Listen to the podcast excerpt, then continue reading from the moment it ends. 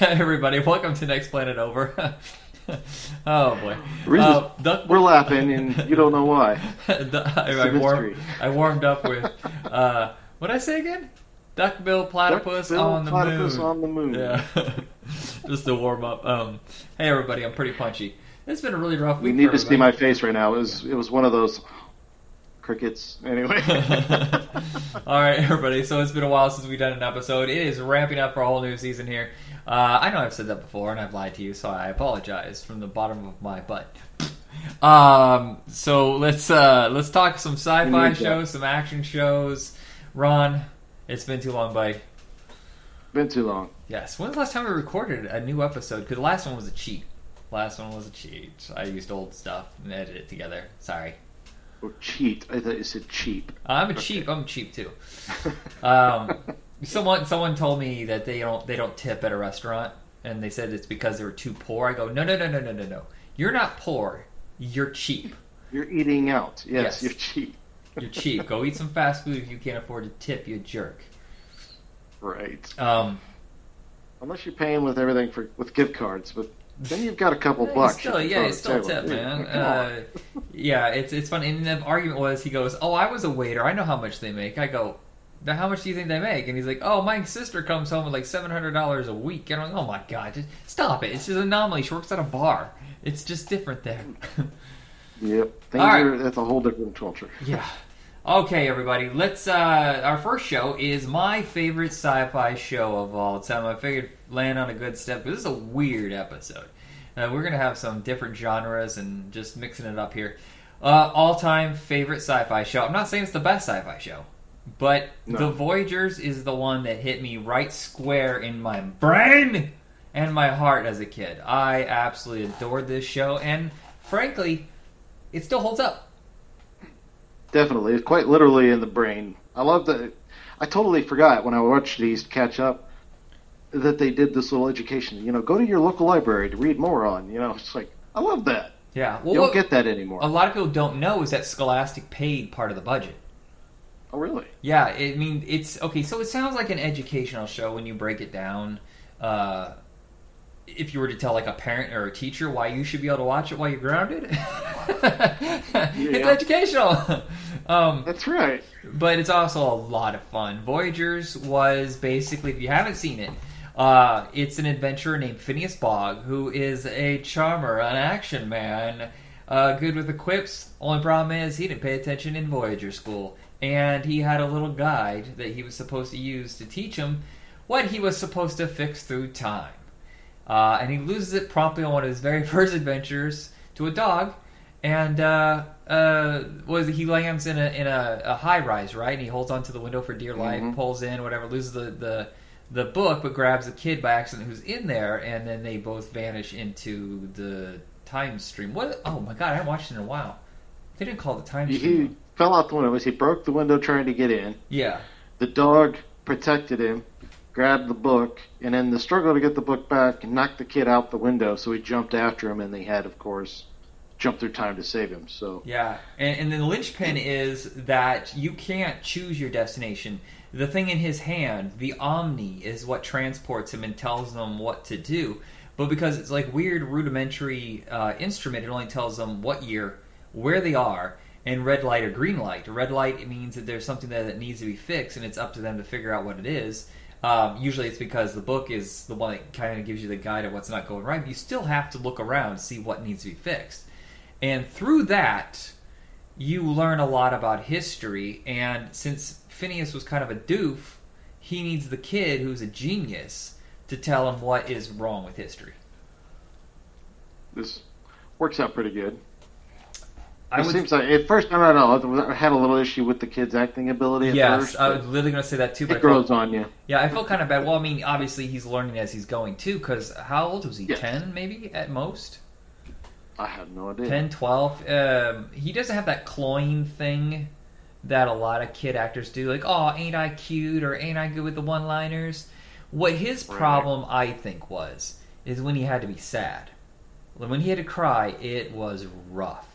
It was not believable. No. Let me look in here. He did a lot of stuff beforehand. Of course, this one-offs type of thing. Yeah, well, he did the Bad News Bears TV show a few years before this.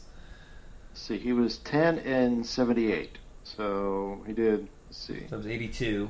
Okay, whoa. 82, 83. Yeah, so 13, 14 is around the time that... So he's learning. Like I said, the only thing I think is when he tries to be really emotional, it doesn't sell. But his chemistry with... okay, so it's Meeno Peluce and John Eric Hexum are the stars. Sadly, John Eric Hexum had a tragedy a couple years after the show ended where he was farting around on the set of Cover Up, his next TV show, with a blank and didn't realize how blanks actually work. Now things have changed so much they have to go through all these rules with you, teach you how to use things properly, what they can do because of this and The Crow.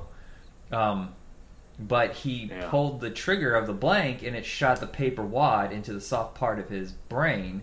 You know, between your jaw and your skull. I don't know what that piece is called. And then he was just like in surgery for a day, and they still couldn't save him. I mean, I can't imagine he would have been okay if he had survived. It probably would have done brain damage.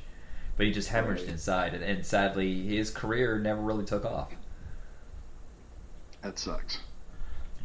Yeah. And Meeno Peluce would retire from acting. I don't know exactly why. I know he directed a couple movies. And music videos in the late 90s, and he was a producer with his sister. Do you know who Meeno Peluce's sister is? I have no clue. Slay Moon Fry. That's right, kids. Punky Brewster is his youngest sister. Okay, I look at his face and I see that. Huh. So obviously different parents, or is this a...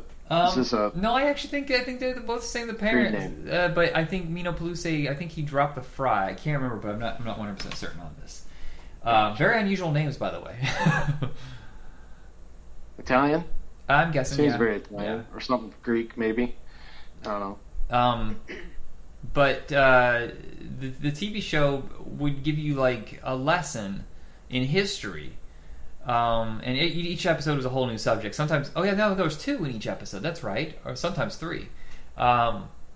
But it would give you a lesson in history, and then at the end, like you were telling me, he goes, if you're interested in this, go to your local library and check out books on, Robin Hood or Babe Ruth and stuff like that.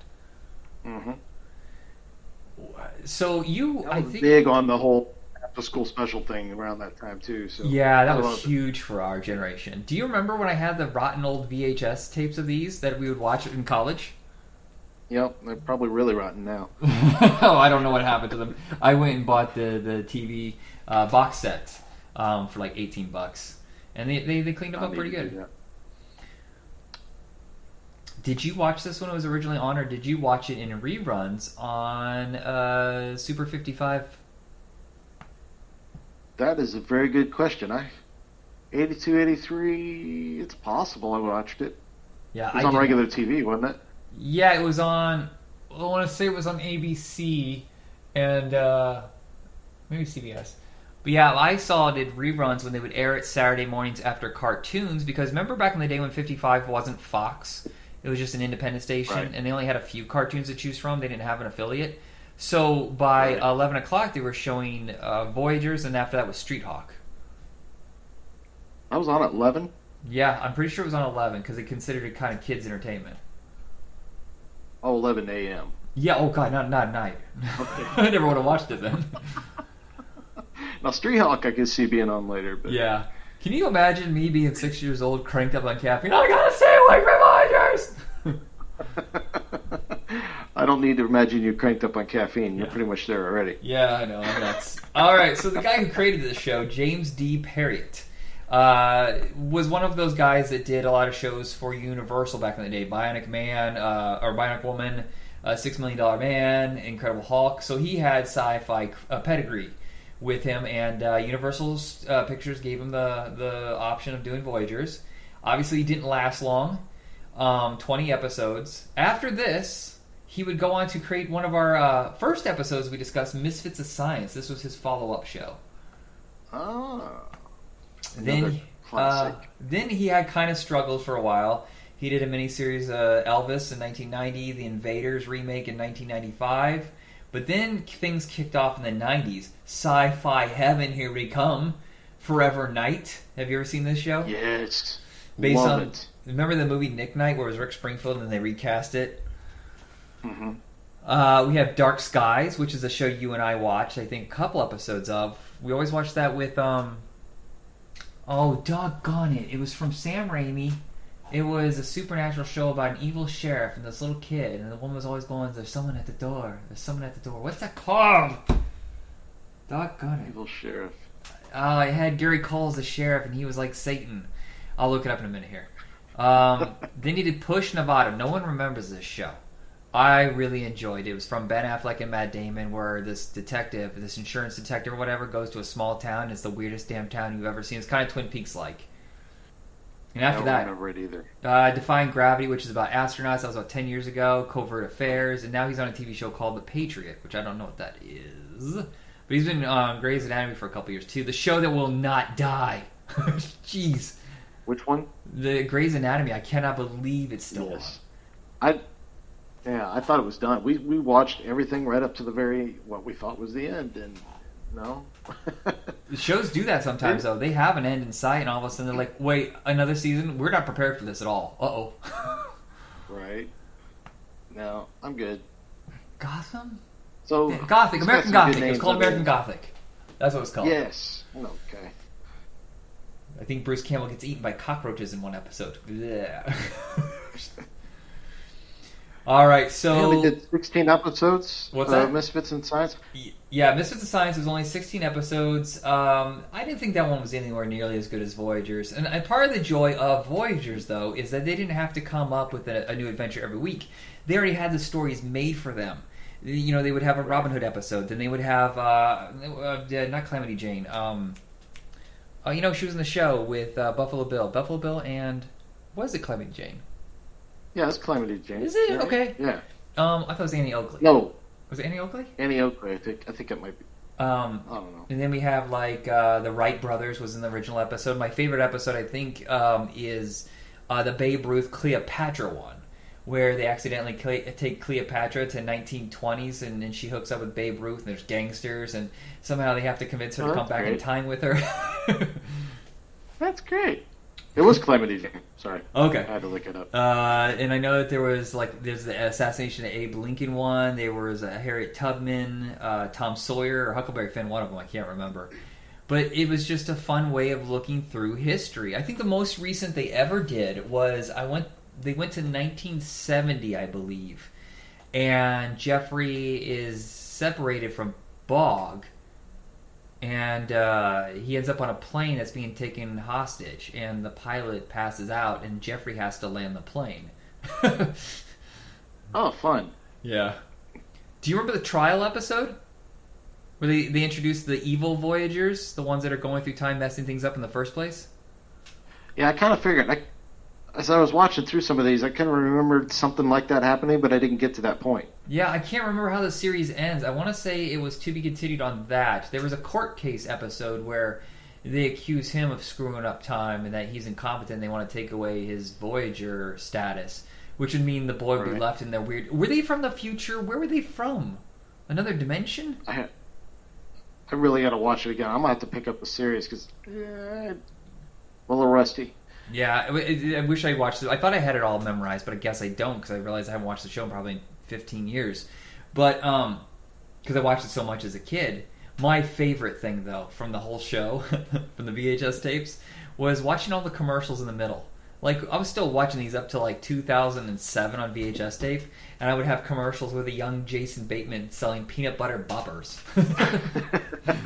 Or do you remember, what was the one where it was a fruit candy, or fruit stripe, or something like that, and it was so good, it was ugly, and people would open them up, and people would scream and run away from the fruit. Do you remember this? I don't. Okay. I don't. I just remember those commercials specifically, but... I just got sidetracked, so my dog's barking in the background. I think the reason the show holds up so well is that it was fantasy, but it wasn't special effect based.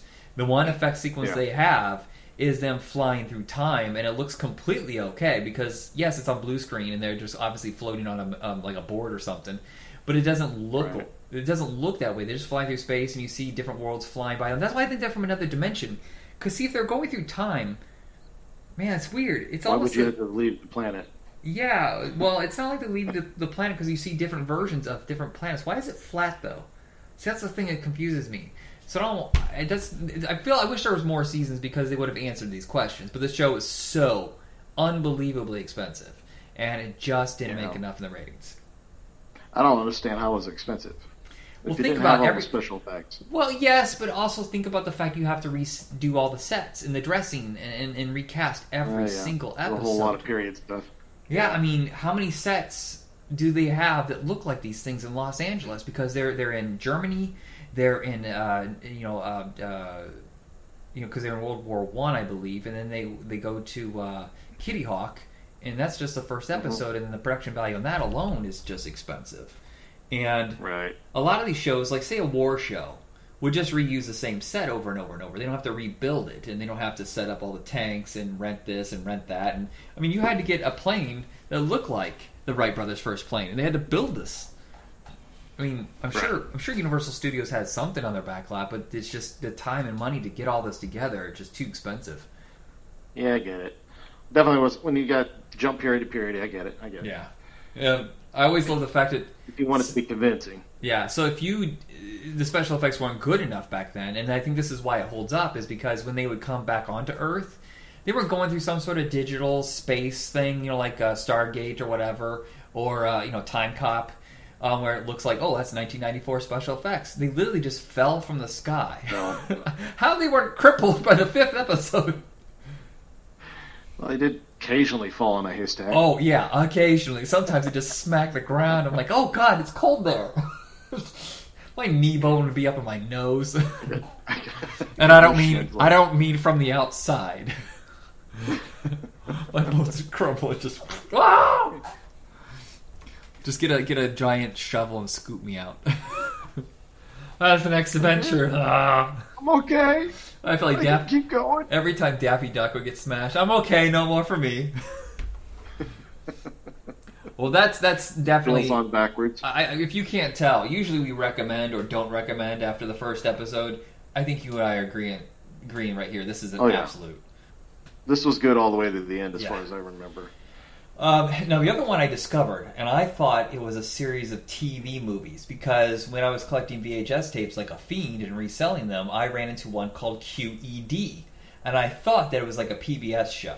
Like they just did it, like the movies that they do every once in a while from BBC or something like that. No, this was actually a very short-lived TV show. It lasted about 8 episodes.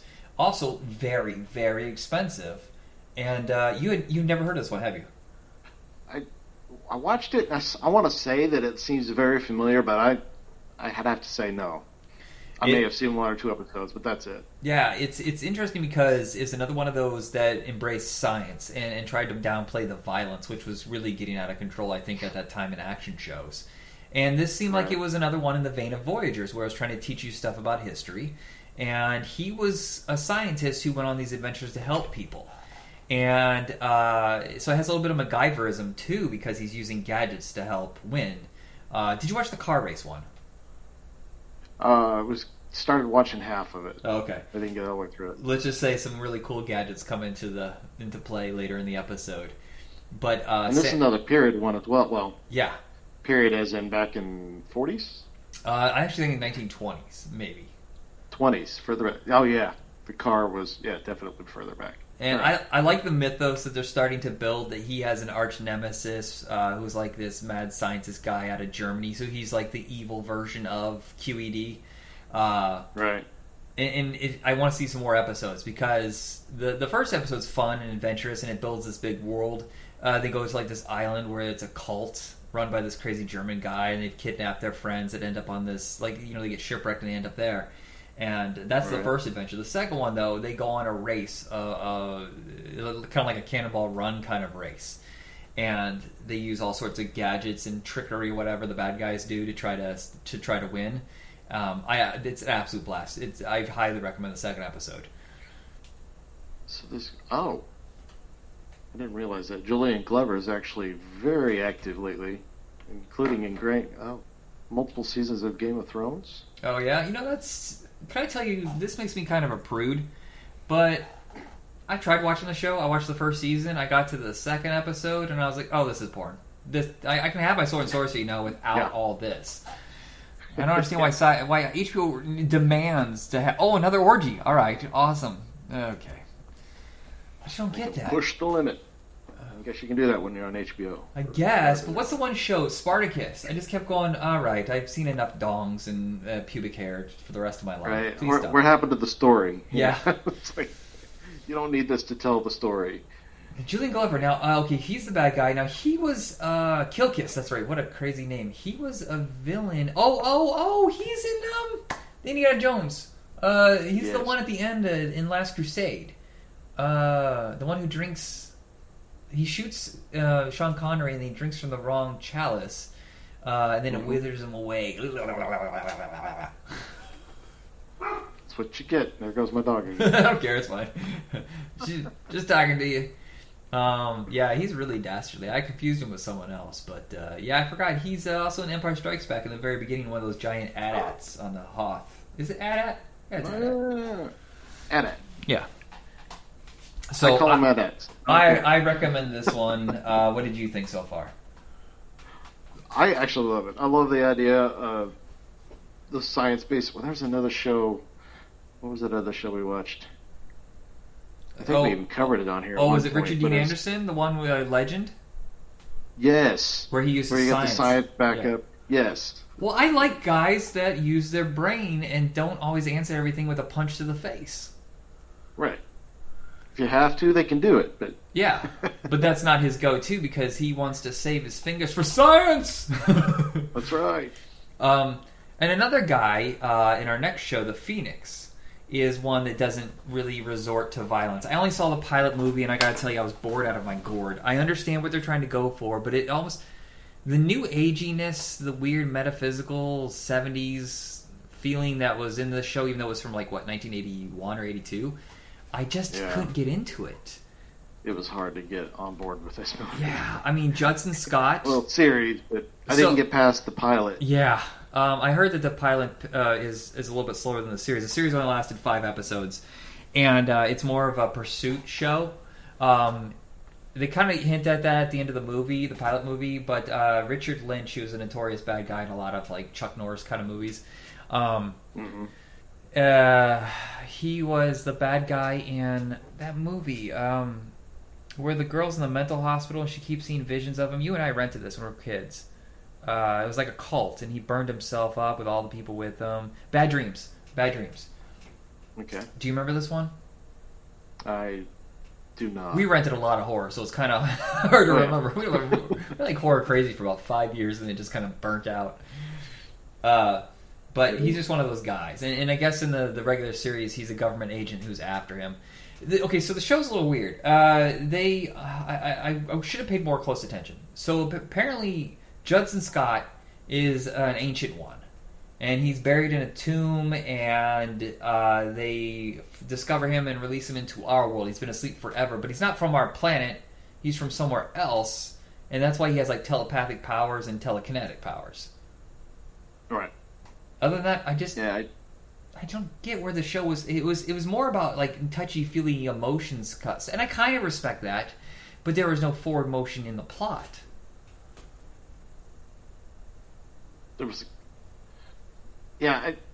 I'm sorry. This is one of those movies I literally did not finish. Oh no, yeah, it's rough. I found myself on my phone a lot. No, I kind of like Judson Scott. He's an interesting actor. When you take the time, yes, I liked him as in Star Trek and a few other things he's done, but he's definitely a good actor. But then this was not his best forte. Yeah. Well, I think he works better as a villain because, like you said, Ratha Khan, he's Khan's right-hand man. He's in V. Yeah. He's in a huge arc of that where he's constantly, Mark Singer's main nemesis, the leader of the V Troop. And then he's in an episode of Briscoe County Jr. If I remember correctly, it's the one where the girl has the powers to make herself younger. She's actually an old lady, but she seems like she's a beautiful woman because she has some absorbing power she got from one of the wands from the orb. And and he's desperately in love with her, and he doesn't know that she's ancient and that she's been manipulating what she looks like. And I can't remember anything else about that. episode, but I think that's the last time I saw him. I don't know what he does now. A lot of these guys just have like a decade, and you know what? That's more than any of us has, so don't make fun of them. They're just trying to pay the bills, and they get to do what they want for a while. Now, remember we watched a while back The Powers of Matthew Starr? You mean back when we were kids? That was one of them. Oh, we haven't done that on the show. No, I think we... Oh, okay. Oh, we have it. We have not. Okay, oh, I want to tell you this. Okay, so it's a little pricey, but not considering what's inside of it. I bought a six-pack of beer, and I watched... I bought a six-pack... And then I bought all these things. That's what... And I don't know what I've done. Oh, my God, my Amazon list. It's cleared.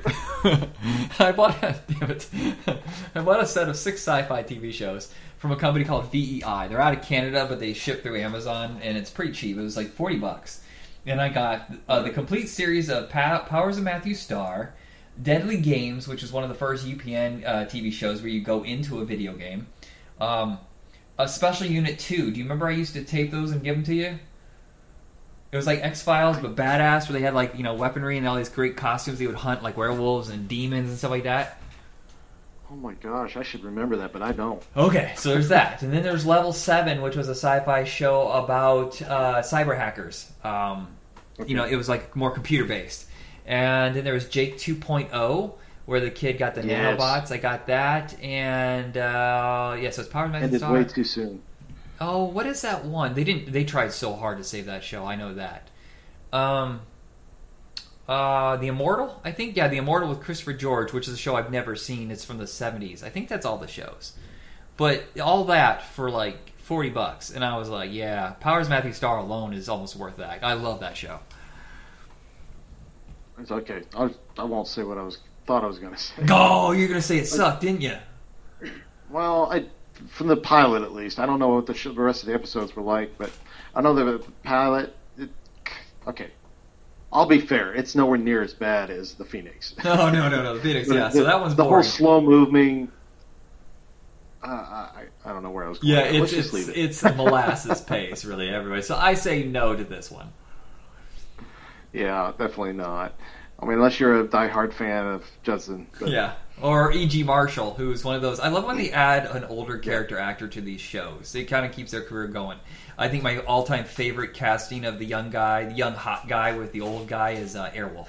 Because Ernest Borgnine is just the shizzle in that one. Well, look. You gotta love Ernest. Yeah. And not when he's scared stupid. What is the fourth show? I forgot already. Damn it. Fourth show. What the hell is the fourth show we're going to talk about? Bring 'Em Back Alive. Bring 'Em Back Alive. Okay, this is a show I did not know existed. I didn't until I did. Okay, so I was watching Tales of the Golden Monkey years ago, and it led me to Bring 'Em Back Alive because they both debuted at the same time as Voyagers, and of course all three failed, but...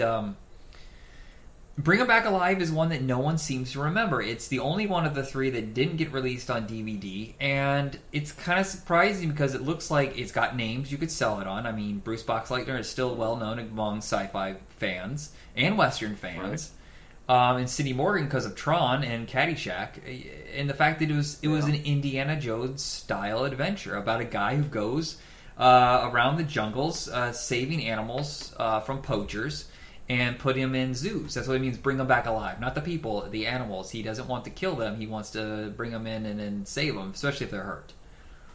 Yeah.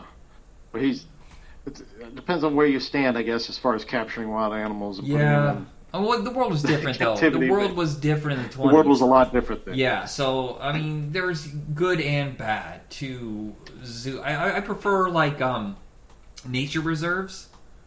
Where they're not on cement and just there for people to stare at, they're in their own wildlife, and you can go in a vehicle and observe them.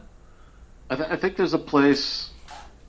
We're going to get political here too much. We don't want to dive too far into this, but yeah. I think there's a place for zoos where you have animals that were already in that sort of environment, and they are being saved from because they can't go back to the wild. You know what I mean? That sort of thing. Right. Well, the shitty fact is a lot of these animals are being killed.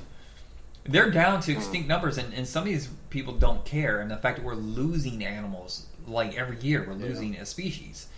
That's another thing the zoos can do, is that they save them and then they, you know, help rebuild the population of the animals. Yeah, I mean, there was one at a point where we hardly had any American eagles left. Mm-hmm. That's a shock. I know. I've got 3 living near me here. So just as a kid, I would have never thought I'd ever see one in the wild. But so he's a like I said, a classic surreal kind of hero where he answers with great one-liners, cool poses, and a punch to the jaw if need be. And again, I think he's taking on a crazy German. Am I right? I think I'm right. He's taking. Is it a German? I don't know. Well, it always seems like in these shows, always some crazy German, because this is the height of World War II. I don't want to say nostalgia, but back to hating the Nazis. Is there a time not to hate the Nazis? Honestly, Indiana Jones is just like, you take him away from the Nazis, it's weird. I mean, I watched the fourth one, and he fights the Russians, and I get it, but it doesn't feel right. So what are they going to do with this next Indiana Jones, which is like 12 years later? Come on, don't do it. I have a theory, by the way. Hello? Yeah, what?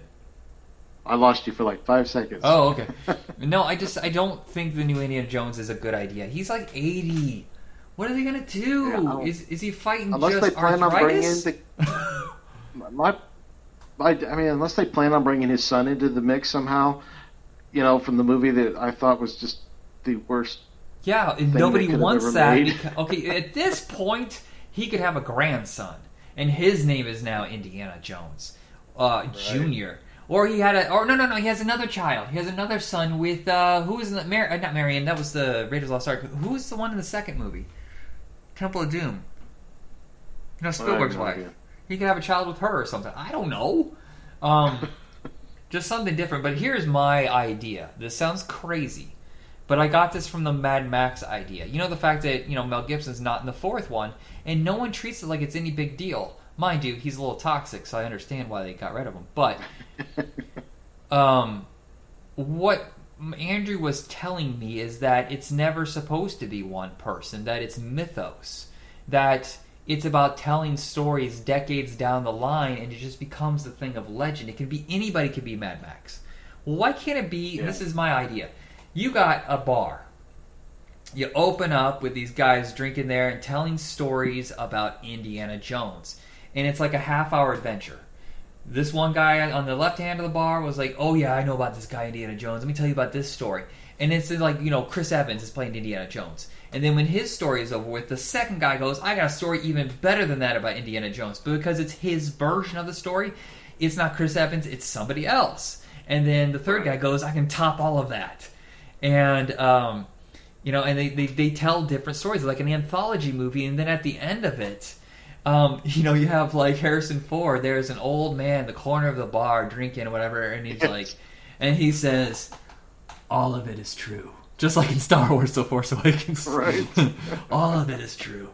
Here's one for you. I think it'd be awesome. Yeah, and that's the way you send it off. From there on out, Indiana Jones movies are like James Bond movies. It's just legend. It's mythos. And you got to end it. You got to end his story though. He's got to tell a story for you, and then you got to have them going, nah. Yeah. I don't want to see CGI face on Harrison Ford as he's running around. Right. I don't want to see this. Please don't digitize his face because it looks weird even now. It looks weird. We're getting there, but we're not there yet. Did you see the second? Did you see It Chapter 2 when they tried to make that kid who was 17 look like he was 13 again? It looked weird. Yeah. I have not bothered to watch It yet. The first one's great. Because I like the original too much. The second one is so messed up. It's way too long. They added all this footage for the kids, and they had to digitalize their faces to make them look younger. It looks stupid. Right. How do we get on this? Okay, sorry, Indiana Jones. Hey, Indiana Jones. This is what we do. Bruce Bachleitner. Yes. Let's go back there. This is after the Gambler movies, but before Scarecrow and Mrs. King. Yeah. Oh, he's in The Gambler. I forgot about that. Yeah, he's in there's 5 of those. I think he's in 4 of the 5. I think the one of them he's not in. Yes. He's a guy who never really got his due. I thought he was a pretty good actor. He had Tron, of course. And he took over for Babylon 5 during the really boring first season. But that's kind of his claim to fame is, you know, those 2 or 3 shows. Of course, Scarecrow and Mrs. King is like the favorite of every mom on the planet, I think. Of course. Why? Yeah, such a handsome man. The other one? I love Scarecrow and Mrs. King, and I love the fact that this was directed by, the first episode is directed by E.W. Swackhammer, which sounds like a fake name for a guy who wrote pulp novels. E.W. Swackhammer. Swack. After this, he was famous. Do you remember the Desperado TV shows, the Western, that ended up becoming a TV show, which we'll probably eventually discuss? Yes. Yeah, that's he was the guy behind directing a lot of those. Okay. Let's see, 17 episodes. Whoa, wow, lowest ratings I've ever seen for a show we've discussed. Oh my god. Are you serious? 82. And then back in the day, 82, when there was only like 85 TV shows, is pretty bad. Well, that makes sense, because honestly, I've never heard of the thing. So, yeah. I mean, most shows where that I feel like I'm just on the edge a little bit, I at least, after I watch it, I'm like, oh yeah, this is nothing. Did you? But honestly, it looks like something I would have watched had I known totally. About it. Yeah, I must have been up against something that was much more popular and killed it, because this looks expensive. It looked fun. There's only one point where I almost went, I'm sorry, what now? Is when his assistant, played by Clyde Casuto, an Asian actor, is referred to as number one boy. Right. That was exactly what I thought. Number one boy. And now I thought, since Clyde Casuto is kind of one of those guys... Yeah, honestly, to be sad, but that being said... Yes, they called him that. For whatever reason, they called him that. But they did a really good job, at least in the first episodes that I saw, the two episodes I saw, of not making light of their nationality or anything like that. They have a really supportive role in the show. So I wonder if further down the road they just ditched that number one boy thing. I think they meant it tongue-in-cheek, and that he was smarter than Buck in some ways, and that calling him number one boy was kind of meant to be a joke. Like, yeah, I'm the number one boy, but I'm the one in charge. You know, it's...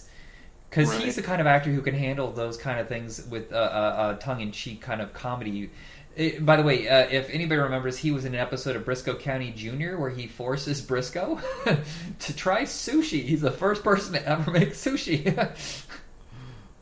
Ugh. Yeah, I love sushi. Actually, I like sushi. Yeah. So, but I can't imagine being the first person to try sushi. I'm like, what? How did you prepare this again? Oh, I don't know. I just okay. So here it is. The reason it was such a bomb is because they aired it against, the A-Team and Happy Days and Laverne and Shirley, so no wonder. No contest. Holy crap, that's a kick in the nuts. I don't know. If I was the person who found out my show... I watched the other two. Yeah, if I found out my show was scheduled against them, I'd be like, okay, so what's my next job? Go ahead, call my agents, line me up for one right now, we're done. All right, so I been something like this. Are you kidding me? Yeah. And every once in a while, it does work. The Simpsons against the Cosby Show actually worked, which shocks me to this day. Seinfeld against Living Color worked. I don't know how the counter programming if the budget's low enough. The problem is a lot of sci-fi action shows are expensive. Yeah. So that's why they usually don't last very long. So you have what you didn't. Well, you've got DVR now or. Well, everything's digital now. You can watch it whenever you want. But yeah, I mean, well, think about this. It was VHS. So. Oh, well, who even had a VCR back in 1982? We didn't get ours till 85. Oh, that's true. Yeah. So, and those tapes probably didn't hold up very well. Oh, yeah. I would have been junior high probably when we first had our first VCR. Yeah. Holy crap. So you're talking 87, 88. Yeah. Yeah.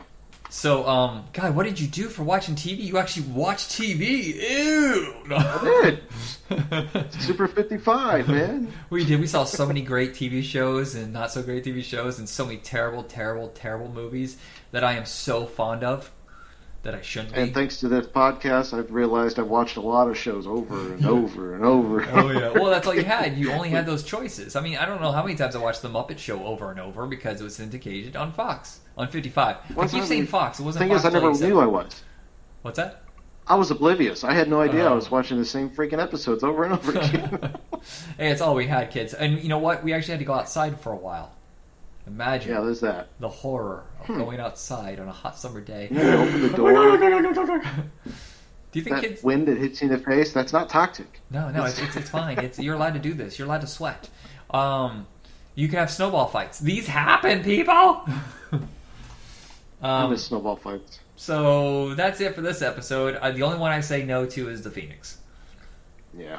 Alright, so next lineup, I haven't discussed with him yet, but I am going to grab some interesting things. I got a whole list here, people. If I hadn't left it, I would... Oh, here it is! Here it is! Let me go find it! Ah! I had to do a serious stretch there. Okay, so I don't think all these are going to be found. That's the problem. You didn't pull anything, did you? Not on purpose.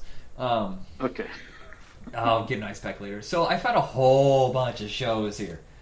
And some of them fit in the criteria, some we're going to be really stretching. And I can't find some of these. But we're good at that. But I found, like, the Walking Tall TV show. Nero Wolf, which you were a fan of. Yes. Mr. Merlin, only available with German subtitles, but it looks interesting. Mr. Merlin? Yeah. You know the dad? Oh, no, the grandpa from Lost Boys. All the vampires stood up in this place, you know... I don't need a TV. I got a TV guide. But I have that on here. He was the star. He was Merlin.